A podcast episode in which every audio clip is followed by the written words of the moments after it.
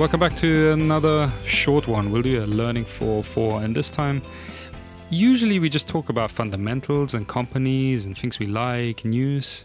But now let's let's quickly do a roundup of technical analysis, and then you you quickly hear how much we use it and if we use the whole technical spiel that's behind investing.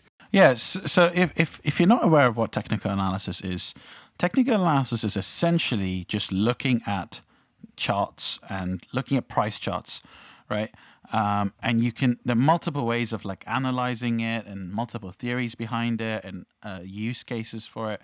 But essentially it's looking at price charts and looking at trends over time and trying to predict what a good entry point for a stock is and what an exit point for a stock is. It tends to be used in a really short term uh, trading environment. So whether that's intraday whether that's uh, over the course of the week and you have you know depending on the website you use from like TradingView, um, you can kind of like go all the way down to like minute charts and second charts and so on.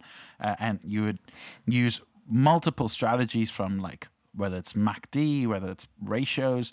You can use different ways of measuring what you think the strategy should be for the entry and exit point. But essentially, it's the use of charts to make your investment decisions rather than looking at the revenue the uh, of the company or looking at the fundamentals of like the future outlooks of the company and so on uh, technical analysis just focuses on the, the price movement in itself now i just want to uh, put another comment out in, in that um, a lot of people use them in conjunction. It's not just one's good and one's bad, but it doesn't make sense really to put them too much together. And you see a lot of youtubers kind of put them together in the explanations it makes sense to do it but not if you're doing it if you, your fundamentals don't matter as much if you're doing it intraday trading.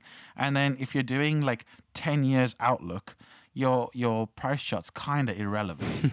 So so um so th- there's that little concept which is slightly a bit more com- complicated but it's good to understand basically how they're trending together I love that point because on YouTube, there's so many people that have a 10 minute video and they'll say why Amazon is a great investment. And they spend five minutes on the technical analysis where the chart is, how it's just been falling, what kind of formation the whole chart is building, uh, what kind of pattern is there. None of this should matter whether Amazon's a great investment or not because an investment by definition is something you hold something that's long term because you believe in the company. I guess goff do you how much technical analysis is really in your portfolio right now? Oh, right now basically nothing but i do think it's quite useful tool when there are a couple simple sort of trading patterns and things and there are times where i do let's say i'm going to make a short term trade chris let's say I feel like it's start of a month or there's an earnings release. I want to double check where the price chart's at to see, oh, how, how, how is it trading in the last couple of weeks? Are we seeing any sort of the double bottoms? Are we seeing any of those patterns? Are we seeing a higher a trough and so on? And, and those those movements can indicate sort of where I feel it can just give me a little bit more comfort, whether it's right or wrong yeah, I, am not good enough at technical analysis to, to, to understand that, but I feel like it's a quick snap feel for whenever I'm doing my, my short term investment. Yeah, that's interesting. And I guess the key is for us amateur investors is to at least know some of the basics, right? When um, some some of the key formations and maybe uh, a support line or a breakout line, if you have some of those basics down, then you at least you can protect yourself a little bit in the short term. And the, reason for that is I think a lot of the money in the stock markets right now is still with the professionals and you know professionals whatever you want to call it but the hedge fund guys the traders that do only work on technical analysis or at least in par and that's why at least in the short term you should have a look and a good example is like amazon that hasn't broken out of its sideways range since I think like August last year. And you can really see Amazon's quite a nice chart. You can really see the support line at the bottom where the chart every single time hits there, I think $2,900. And then at the top where it tried to break out a couple of times, but it always failed to break into new highs.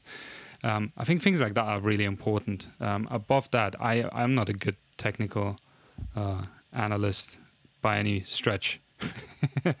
I mean, Goff is far superior to me, but I don't think it hurts me too much in my real investing. That is, again, as Goff says, long term.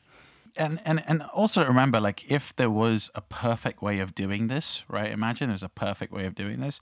You would have millionaires and billionaires like just flying, like just everywhere, right? If technical analysis is just that perfect, you could have entry points and exit points just nailed in algorithms and just do algorithmic trading the whole time, right? So it, it it's clearly like there's a lot of fraud and a lot of risk and a lot of that comes with it uh, and, and, there's a lot of experience also that you can gain from doing technical analysis and being that kind of trader there are a lot of youtube channels i think that are just designed purely for this i think if you look at anything that's sort of fx uh, trading strategies. So FX is foreign exchange, so trading like one currency and not against the other. Predominantly because of the market's so liquid and so so many transactions happen. Predominantly, the way to analyze those are technical analysis, uh, and you'll see a lot of technical analysis gurus out there. Uh, and I think I think we could call it there. Um, if you want to know more about technical analysis, and you feel like okay, price charts and price patterns are something that I find really interesting. Uh, there's a really in- good YouTube video for it, um, and we're all about learning through the the latest and easiest way of learning. And I learn best on YouTube. And there's a guy called Rayner Teo, and he's got a technical analysis for beginners. It's like an he calls it an ultimate guide, but essentially it's a 40 minute just run through of different types of analysis, different types of um, strategies people can use, and so on, and when you can use it, when you're not to use it, and how it really works. So definitely go check that out. Um, and that um, make sure you stay tuned for our next episode.